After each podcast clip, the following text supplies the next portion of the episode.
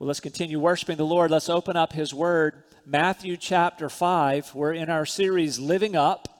We're walking through the Lord's Sermon on the Mount, and maybe this is your first Sunday with us, and you're thinking, I need to catch up. Here I'm, you're, you're in a series, and I haven't been a part of that. Let me remind you, Matthew is in your Bible. And so we're still in chapter 5 of this chapter 5 through 7 series. And so even this afternoon, you could go home and read Matthew 1 through 37, and you'll be caught up. And all the messages that we've preached in this series so far, they're online as well. And I encourage you, don't miss these truths that we're seeing from Jesus here. But now we take on verses 38 through 48 here in just a moment. I'm not proud of it necessarily, but I will say to you that I do like the show Judge Judy. Anybody ever see Judge Judy? And the channel I sometimes have on in the morning, it comes on right after the local news, and I get to see Judge Judy, and, and I'm kind of riveted. And uh, you learn a lot about the law from watching Judge Judy. One thing I've learned from Judge Judy is this if you ever get into some kind of agreement with somebody, you better have that documented in some way. So even if it's an exchange of text messages, that's a wise thing to do if you're trading money with somebody or some kind of agreement, even with a family member. I've learned from Judge Judy, especially with a family member or friend. But here's the other thing I've learned from watching Judge Judy on occasion it's uh, who are the local attorneys in the area? Because they seem to advertise during Judge Judy, People's Court, these kind of things. So, first of all, I've learned about the Pendleton Law Firm, the heavy hitters. Marks and Harrison, you call them what? You tell them you mean business. We, you've seen Jay Tron, Tronfeld and Associates. You're only a call away from Jay. You probably know these jingles. You can call Joel Bieber. There's Allen and Allen. There's the Jeff McDonald and Associates. But here's the point of the commercials. There's big money for you. If somebody offends you or wrongs you in some way, you can go on the attack. The message is you want a tough, aggressive person looking out for your rights and your property. And so, just so you don't misunderstand, I think you probably do need an attorney if you're wading into the legal realm in some area of your life. But Jesus is going to speak into this context here, and it's going to remind us that we do not have to go on the attack when we've been wronged. That you and I, instead of going on the attack, we can give mercy to somebody who's wronged us. We can offer forgiveness to somebody who has wronged us. Jesus is calling us to a very different approach in our daily lives. And so let's hear it together. Matthew 5 38. Let's just go through verse 42 as we get started.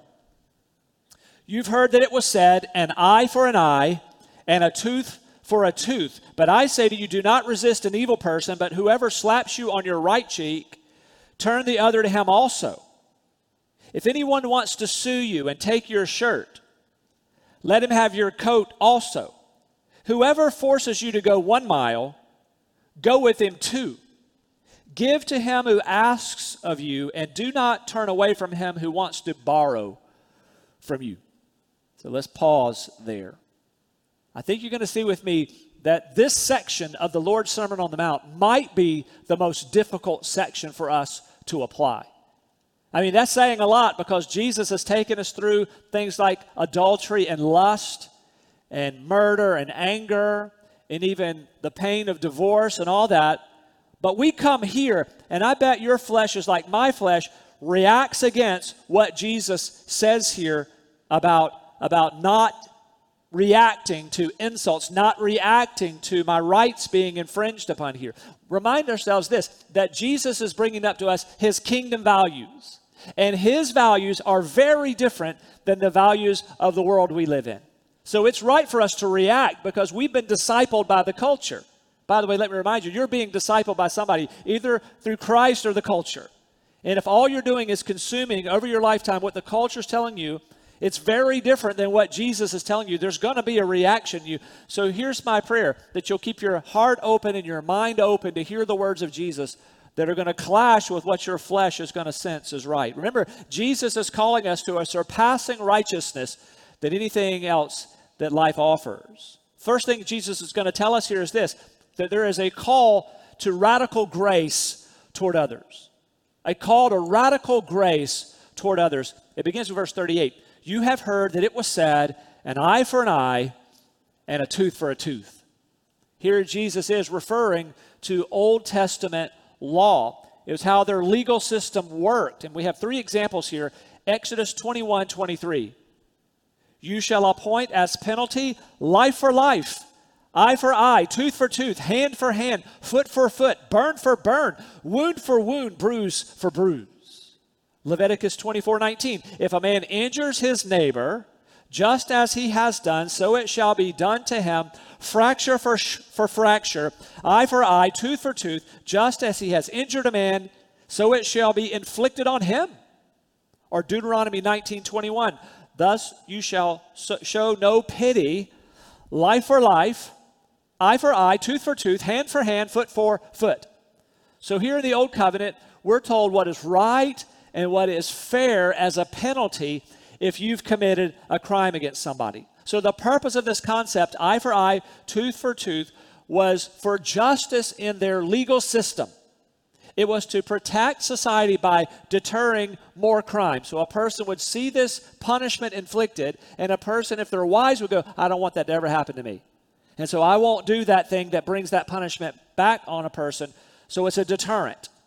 But it's also, if you notice, the eye for eye, tooth for tooth measure is to ensure fairness and to limit the punishment coming to somebody. In other words, the punishment was to fit the crime. So there's really grace in this as you hear. It sounds so harsh, eye for eye, tooth for tooth. But basically it was this if you do a crime, then the punishment coming back should match the crime.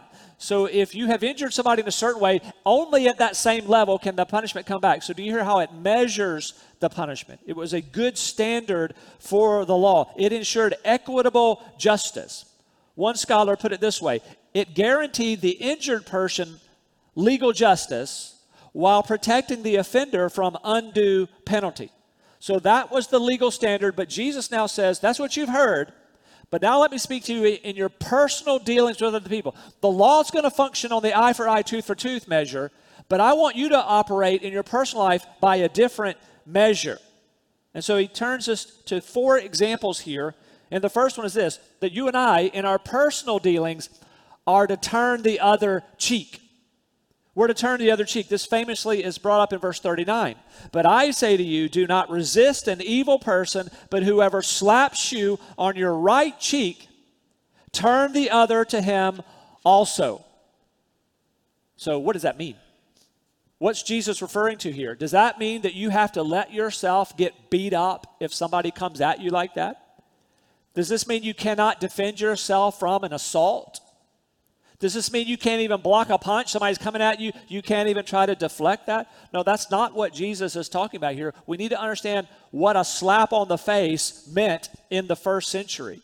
A blow to the right cheek was the most grievous insult possible at that time. Maybe you've watched old movies and you've seen somebody pull off their glove and they'll swat somebody on the face with their glove. And what have they done? They've challenged this other person. They've deeply insulted them, and that's more what we have here when Jesus brings up the striking on the right cheek and turning the other. Jesus is not talking about, it's not even the context here of personal self defense. It's not the context of defending your home. A slap on the cheek was an insult. You're being challenged. So turning the other cheek means you don't have to take the bait when you're insulted. You don't have to try to defend your honor when your honor is attacked. You don't have to seek revenge. You don't have to hold that grudge that you're tempted to hold. So let me ask you at this point here are you engaged in any kind of tit for tat, get even type of relationship with somebody in your life? Do you have the mindset in you, oh, you hurt me, then I'm going to strike back at you twice as hard as you came at me? Do you have as your motto, oh, I don't get angry, I get even? Listen, if that's you, that's ungodly. That's sinful. Your Savior calls that out. Those are worldly values. Though it seems so right, your flesh cries out, No, that's how I am, and I'm right. Jesus said, You're wrong. It's not the surpassing righteousness that you and I are called to as His children. So we ask the question How can I fail to respond when I'm deeply insulted, when I'm challenged? How do I not strike back? Listen, you can avoid striking back when you recognize that you serve someone far greater than yourself. Your mission on the earth is not to preserve your honor and your dignity. You're here for the honor of God. You're here for His fame, His glory. then we're more likely when we're, we're keenly aware, I'm here for him and his glory. If you insult me, I can let that roll off. It's not going to feel good. My flesh might want to react, but I'm here for someone greater. I'm here for something greater than my own kingdom. I'm here for expanding the kingdom of God. And so personal slights don't have to bring a reaction from me. It's interesting, David, even in the Old Covenant, modeled this for us. Remember how King Saul was always trying to kill David? David did nothing against him in these long seasons where he's on the run from King Saul. And there were those two occasions, famously, remember the one where David's in a dark cave and King Saul comes in and, and it's dark, and David is within reach of him. Could have killed him. David knew he could have killed him, but could not do that. So he cut off part of his robe and, and then held onto it. Then, when they're outside the cave, David's able to say, You were given to me. You were within my grasp, and I did not kill you. I, have done nothing to you. You've been trying to kill me, but I did not get revenge from you. And remember what King Saul said? He said, David, you're more righteous than I am. Jesus is calling us to that righteousness, that surpassing righteousness beyond anything the scribes and Pharisees had, beyond any kind of religious externals. He's calling for something radically different in our hearts. So here we are, the people of God, who've experienced radical grace from Jesus Christ, His Spirit now within us. And God calls us, you need to give radical grace to other people in your life. You do not have to retaliate when you've been insulted. So Jesus calls us to turn the other cheek. Notice next, he calls us to give more than you're expected to give. Give more than you're expected to give. This is verse 40. If anyone wants to sue you and take your shirt, let him have your coat also. So, what's that? So, in those days, according to their law, if you could not make payment on some fine or some judgment levied against you, you might be expected to give up your clothes but they could never ask for your outer garment. Your outer garment was a blanket to you. You needed that for warmth. And so the law never asked for that, but you would give, you might be told to give away your clothing. It says something about the value of clothing at that time. One commentator explained it this way Jesus is not speaking of a robbery in which a person tries to steal your clothes, but of a legitimate claim of anyone who wants to sue you. When a person who had no money or other possessions, the court would often require the fine or judgment to be paid by clothing. The attitude of a kingdom citizen, one who is truly righteous, should be willingness to surrender even one's coat his extremely valuable outer garment rather than cause offense or hard feelings with an adversary. The court could not demand the coat, but it could be voluntarily given to meet the required debt. So, what's the point of this? That if you've wronged somebody, you want to make it right. That you'll, you'll even go beyond what's required. So, our mindset is people in the kingdom of God who've experienced radical grace is not this hey, what's the minimum I can do to get you off my back?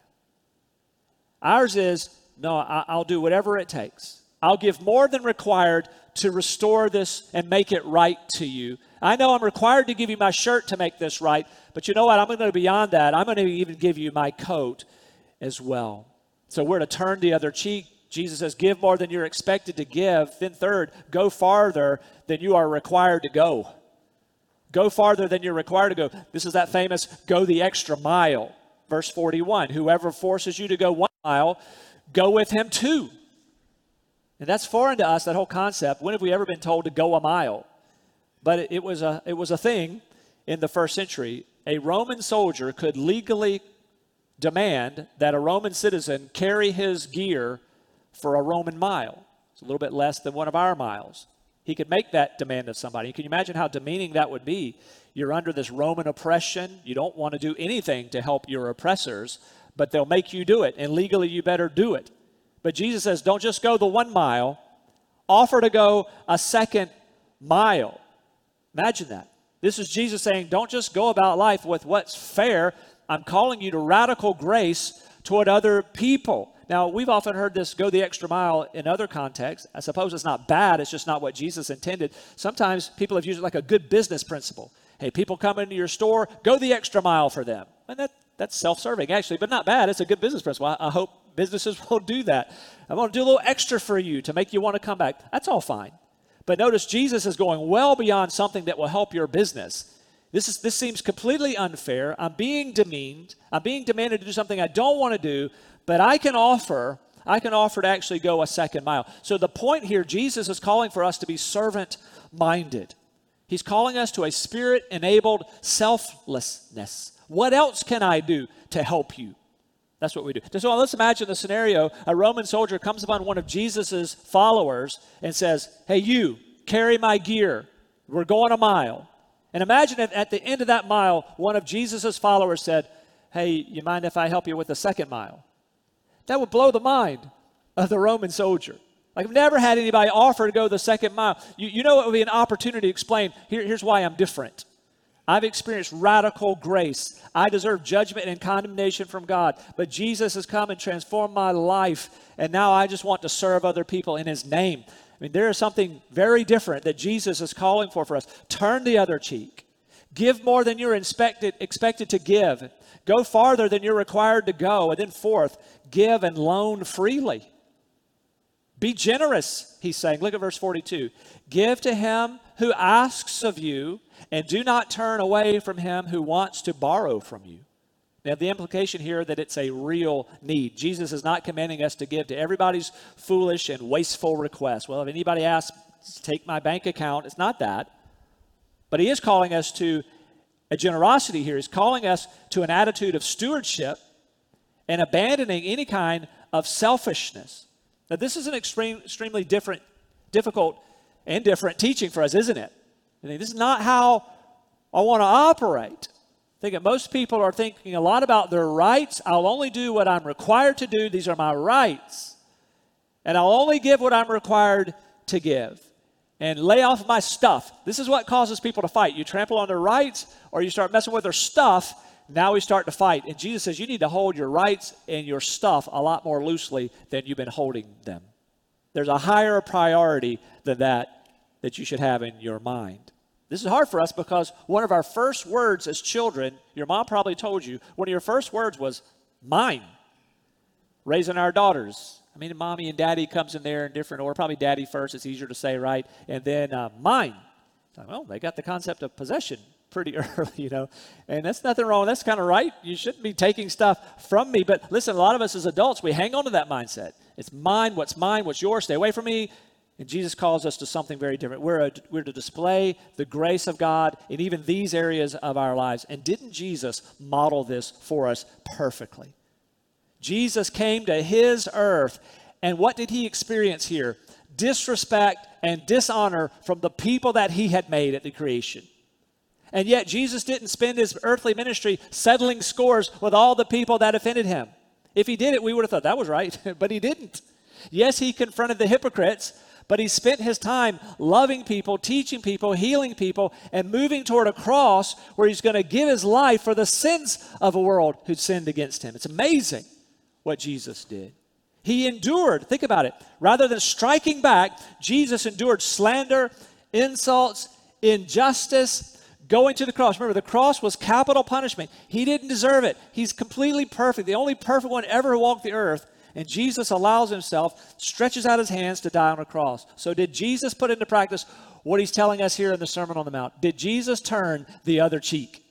He absolutely did rather calling down legions of angels to defend him, to take him back safely to his heaven, he let himself experience that because that was the mission to give himself for the sins of the world. He turned the other cheek.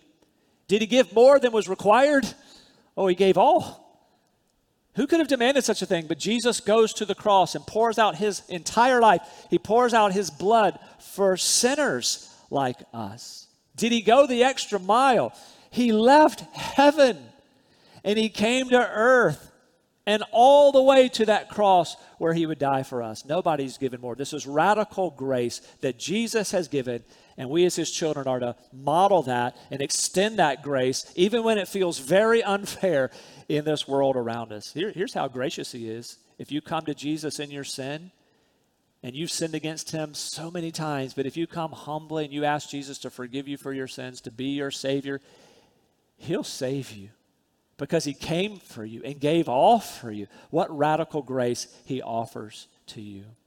Well, we're called to radical grace toward others. We'll do the rest of this more quickly, but notice this secondly a call to radical love toward others.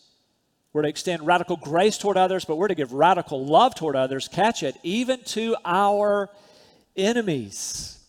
Verses 43 through 47 now. You have heard that it was said, You shall love your neighbor and hate your enemy. But I say to you, love your enemies and pray for those who persecute you, so that you may be sons of your Father who is in heaven. For he causes his sun to rise on the evil and on the good, and sends rain on the righteous and the unrighteous. For if you love, if you love those who love you, what reward do you have? Do not even the tax collectors do the same? If you greet only your brothers, what more are you doing than others? Do not even the Gentiles do the same? Here's an occasion where Jesus is not quoting from the Old Covenant, but the people's common understanding of it. The Old Covenant never taught us to hate our enemies, but commonly people felt like, yeah, I'm supposed to love my neighbor, love my people, and I'll hate all those other people. Never was the teaching of God. Remember Leviticus 19 18. Even Old Covenant, you shall not take vengeance, nor bear any grudge against the sons of your people, but you shall love your neighbor as yourself. I am the Lord. But here Jesus again calls us to a very different approach to the people around us radical grace, radical love, even toward our enemies. And, and here Jesus brings up God as the perfect example of this. That even though there's a judgment coming where everybody will get what is due to them, even though that's coming, in the meantime, isn't God gracious even to the righteous and unrighteous? And he points here to agriculture where God lets the rain fall on the crops of the righteous and on the unrighteous. Still waiting on judgment where perfect justice will come, but in the meantime, isn't there kindness on God? The, the sunshine that the crops need, it's going to be on the righteous and on the unrighteous. God is being kind even to his enemies. But what is the ultimate example of God's kindness, even his loving his enemies? It is the cross, where Jesus died for people who hated him, who were rebels against him. And the scripture speaks of this beauty over and over again that God loved his enemies, us. How about Romans 5:10? while we were enemies, we were reconciled to God through the death of his son. Romans 5:8, But God demonstrates his own love toward us in that while we were yet sinners, Christ died for us. Or Romans 5 6. For while we were still helpless, at the right time, Christ died for the ungodly. We're so familiar with those statements, but isn't it stunning that, that God would die, Jesus would die for the ungodly, for the helpless, for his enemies, for sinners like us? What an amazing thing that God would love his enemies like that. Think about with me. What did Jesus say on the cross as he was dying? He said, Father, forgive them, for they know not what they do. Isn't that amazing? This is him loving his enemies, even the people putting him on the cross. You say, well, that's Jesus. He can do the impossible because he's Jesus and I'm a mere man or I'm a mere woman. Remember Stephen, that wonderful deacon in Acts chapter 7, been preaching the gospel, now being stoned to death. He sounds very much like Jesus as he's dying. Lord, do not hold this sin against them. This is an amazing standard. These kingdom values, don't they seem impossible to us? But let me lay one more on you that'll actually make you make you wonder even more about what Jesus is calling us to do. Jesus now just simply says, "Now be perfect." Yeah, I thought so. I thought so. I can't do it. Look at verse 48. After all this that we already say, this is already impossible. My flesh doesn't want to do this. Verse 48. Therefore, you're to be perfect as your heavenly Father is perfect. There it is. What's he mean? He means be mature, completely mature be complete. Notice with me, the Sermon on the Mount really provides a similar function to the Ten Commandments. If we're thinking clearly when we read the Ten Commandments, none of us puffs up our chest, beats our chest, and says, Look at me, I have fulfilled the Ten Commandments. If we're paying attention, the Ten Commandments says, You're a lawbreaker, right? And Jesus elaborates on that here in the Sermon on the Mount. But the Ten Commandments, they humble us. They tell us God's reasonable, righteous standard, and we're humble because none of us have perfectly kept these commandments. Now we come to the new covenant. We're on the Sermon on the Mount, and aren't you similarly humbled? Like, I have not lived by these standards. I have not been this gracious. I have not been this loving like this. So even the Sermon on the Mount exposes that we're falling short and we, we might even be tempted to despair. But isn't it wonderful and isn't it reasonable that God calls us to perfection? What else would God call us to than to say, You need to be perfect like I'm perfect? And I'm even going to help you do it by my spirit in you. But isn't that the right standard? Listen, no good coach ever told his players, Hey guys, today, 70% effort. Wouldn't that be crazy? Just give 70% effort. That's all I want from you. No good coach would do that. No good teacher would say, hey, students, just aim for a C minus. D, D plus. No, you know what? D minus. Just barely make it. Isn't it right? No, A plus. We're aiming for that. And so God is right to tell us, I want you to be fully obedient. I want you to be all in. You're expected to be all in, fully surrendered to me. So I lay this charge before you because Jesus lays it before us. Be mature, Christian. Be be perfect. Rise up, live up to that standard. No longer settle for mediocrity in your spiritual life. Maybe you've used as a pastor long, nobody's perfect. Nobody's perfect. Jesus says, You be perfect as your heavenly Father's perfect. When you fall short, as you will, as I do, what do we do? Lord, I'm sorry. I was wrong. I know the standard. Please forgive me. I get up now. I want to follow after you. Aren't you glad for His grace, His ongoing grace? No longer settle for a lack of grace and love in your life. Jesus leaves no room for a grouchy, graceless, loveless Christian. No longer can we say it's just my personality. I'm just the type of person who fights back. I'm a fighter. Jesus says, No, you're not. That's ungodly. He calls us to a supernatural life by the transforming power of His Spirit. So you say, yeah, I, I can't do this apart from Christ. No, we can't do it apart from Christ but we have Christ. You say, I can't do this in my own strength. You don't have to. You can't do it in your strength, but we have the Spirit of the living God inside of us, empowering a very different life. Let's, let's pursue it. Let's live up to what Jesus is calling us to do. So, again, we've been humbled by this. So, so, what do we do? Maybe you're here today and you've never trusted in Jesus as your Savior. You've never brought your sin and your guilt to Him. That's your move. Run to Jesus today with your guilt with your sin, bow before Him, wave the white flag, acknowledge Him, Lord, I've been an enemy of yours. I have been hostile. I've been a rebel of yours, but no longer I surrender all to you. Jesus, you died on a cross for me. You were raised from the dead. I put all my hope in you, Jesus. I'm trusting in you. Take over my life. Be my Lord. Be my Savior. That's your move. And then, all of us having made that move now, how should I live in this world? Oh, I, I want to live by your kingdom principles, Lord, but I need you to make it possible. How about this? Let's close with this. This is Romans 12, 14 through 21. It's an echo of what we just read. Romans 12. Bless those who persecute you. Bless and do not curse. Rejoice with those who rejoice and weep with those who weep. Be of the same mind toward one another. Do not be haughty in mind, but associate with the lowly.